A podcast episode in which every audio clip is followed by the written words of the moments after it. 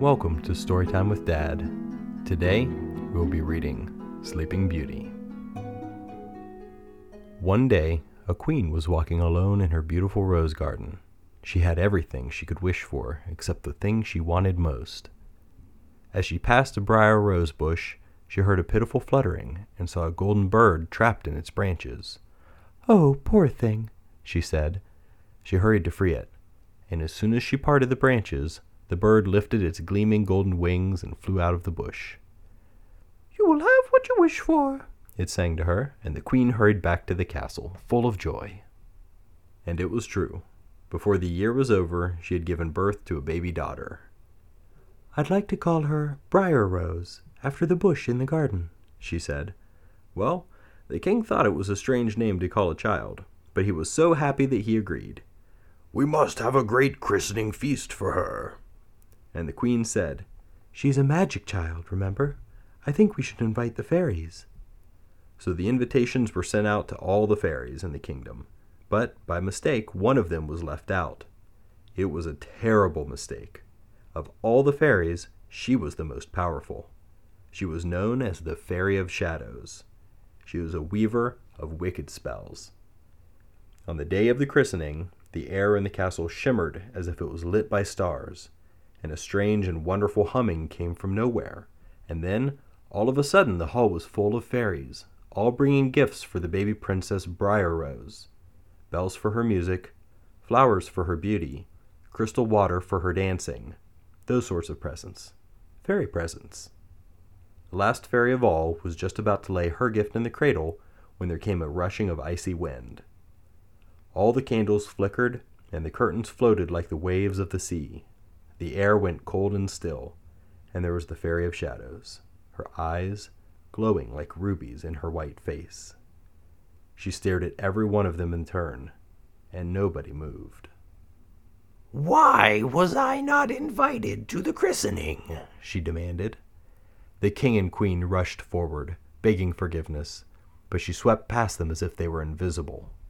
She walked straight to the cradle where the baby Briar Rose lay fast asleep. "I was not invited," said the Fairy of Shadows, "but all the same I have brought a gift." From inside her cloak she drew a wreath of black flowers and tossed it onto the cradle. "This is my gift," she hissed. "On your fifteenth birthday you will prick your finger on the spindle of a spinning wheel, and you will die." And with that, the wicked fairy swirled her black cloaks around herself in a cloud of rippling thunder, and she disappeared. The king and queen wrung their hands in despair. "Can't you do something?" they begged, but the fairies shook their heads and looked away. "She is the most powerful fairy of all. Nothing can undo her magic," they said. And then the youngest fairy stepped forward. "Wait," she said. "I haven't given my gift to the princess yet. It's true, I can't undo the magic of the Fairy of Shadows, but I can weaken it. Princess Briar Rose will prick her finger on her fifteenth birthday, but she won't die. Instead, she will sleep for a hundred years. You will all sleep with her, every creature in this castle. She can only be wakened with a kiss. That is all I can do." And the fairies turned into specks of golden pollen and blew away. The queen lifted her baby out of the cradle and hugged her close. "What kind of a future is that?" she wept. "To sleep for a hundred years." The king put his arms around his wife and begged her to stop crying and to listen to him. "It would be a terrible thing, but it won't happen," he promised her. "I will order every spinning wheel in the country to be brought to the castle and burnt. It's so simple." And that was exactly what he did. A huge bonfire was lit outside the castle, and all the spinning wheels in the country were brought out and flung into it. Everybody was eager to help. "Save the princess," they sang. "Let the wicked fairy do her worst. We'll burn away her evil curse." But the wicked fairy watched from the shadows and laughed to herself. Briar Rose had everything that the fairies wished for. She was beautiful and clever, strong and healthy, wise and good. She could dance like a dragonfly and sing like a skylark. And what was more, everybody loved her. Her fifteenth birthday came, and her parents decided to hold a big party to celebrate it. "And we've invited all the young princes," they told her. "They all want to meet you, Briar Rose." "What for?" "Why, to marry you, of course. One of those handsome princes may choose you to be his bride." "Marry me? I don't want to get married. I don't want to meet any horrible handsome princes," Briar Rose said. "I just want to play with my friends in the castle." But it was too late. They could hear the jingling of the approaching carriages and the fanfare of trumpets announcing the arrival of the young princes. The king and queen hurried to the great hall to get ready to welcome them, and Briar Rose decided that there was only one thing she could do to avoid the horrible handsome princes. She'd have to hide.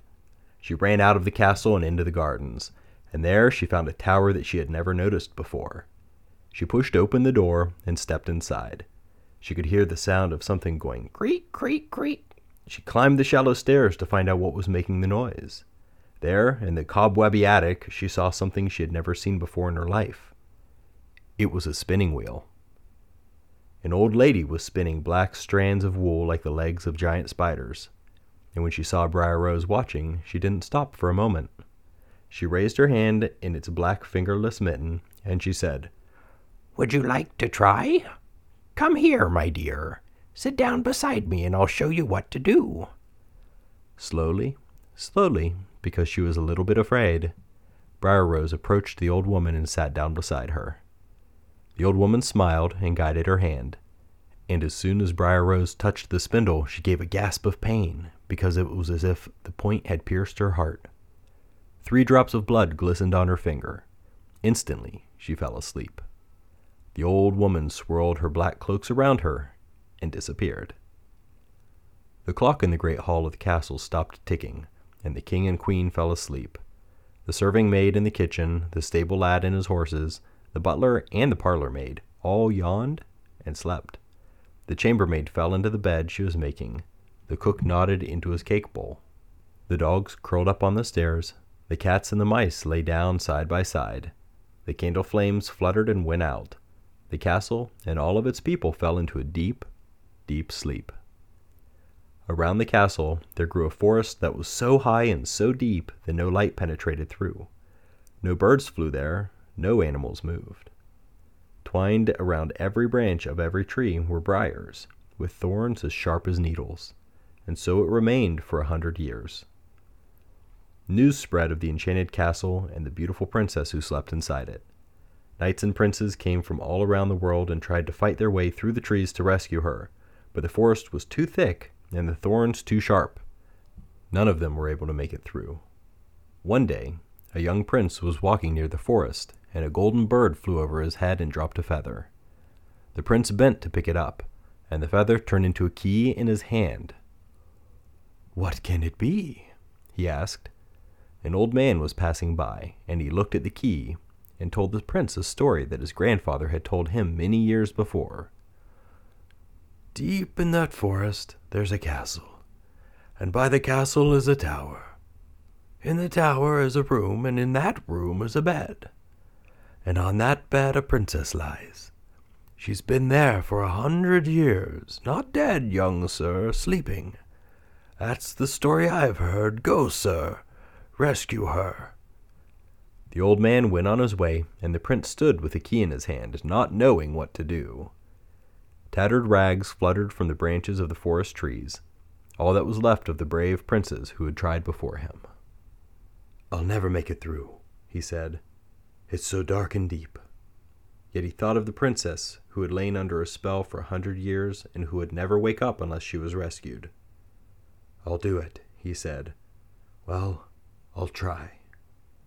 He lifted up his sword to hack his way through, and instantly the golden bird flew down as if to show him the way. Roses grew on the briars, and the branches parted to let the sunlight through. The great trees swayed to let him pass, and there, in the distance, he could see the great castle with a tower standing nearby. He went to the tower and climbed the stairs. He opened the door with his golden key, and there was the room, and there was the bed. And there was the princess lying on it, as fresh as if she had just fallen asleep that very minute. "How beautiful she is," the prince said. And without thinking, he bent down and kissed her. and Princess Briar Rose opened her eyes. The great clock in the castle started to tick. The king and queen yawned and stretched. The serving maid in the kitchen, the stable lad tending the horses, the butler, and the parlor maid all rubbed their eyes. The chambermaid jumped out of the bed and continued making it. The cook jerked his head out of the cake bowl and licked his lips. The dogs strolled down the stairs, the cats chased the mice, and the candle flames flickered back to life. "You don't look as if you're over a hundred," the prince said. "Ha! A hundred!" Briar Rose laughed. "It's my fifteenth birthday!" She stood up and was so beautiful that the young prince fell on his knees. "Will you marry me?" he asked, and Princess Briar Rose smiled at him and said yes. The end. Sleeping Beauty, also known as the Little Briar Rose or the Sleeping Beauty in the Woods, has been around in many forms since at least fifteen twenty-eight. The reason why this story has been around for so long is that it's a good story, but also illustrates an important truth about the world we live in. We can see in the story that Sleeping Beauty's parents have some bad luck. Their invitation to the Fairy of Shadows was not sent out, and we're never really told why. Maybe they forgot, or maybe it wasn't delivered. Seems not to matter, because the fairy gets very angry and curses Sleeping Beauty anyways. This is important. Bad things in life are going to happen to us, and sometimes we're just going to have to deal with them. It doesn't matter if we intentionally did something wrong, if we made a mistake, or even if we tried to do what we thought was right in that moment. It can still turn out all wrong, just like the missing invitation did. Then, the story takes a turn because the parents try to protect their daughter by destroying all the spinning wheels in the country. So for the next fifteen years, the entire country has to make clothing without spinning wheels, which is probably really difficult. And Sleeping Beauty ends up pricking her finger anyways. The point here is that running away and trying to avoid the bad outcome will not make it go away. In fact, you could cause more difficulty for yourself and maybe even others than you would if you just confronted the problem. Finally, the prince does confront the curse and he defeats it, but many others had tried and failed before him. It is hard to confront difficult things, but never forget that the prince did succeed. He tried his hardest and listened to the wise direction of the golden bird. Other people's input can be very valuable when you're struggling through something hard. Don't be afraid to listen and let others help you. The more often you confront hard things and work through them, the stronger you will get and the more tricks you'll learn to get through them. Then, as you get older, difficult things will keep coming your way. But guess what? You'll be stronger and they won't seem quite so bad. So keep it up. If you don't give up, you're going to do very, very well. I hope you like this story. Please drop me a review on your podcast app, or email feedback and story suggestions to hello at storytimewithdad.com, or tweet me at dadstorytime. Thanks for listening. We'll see you next time.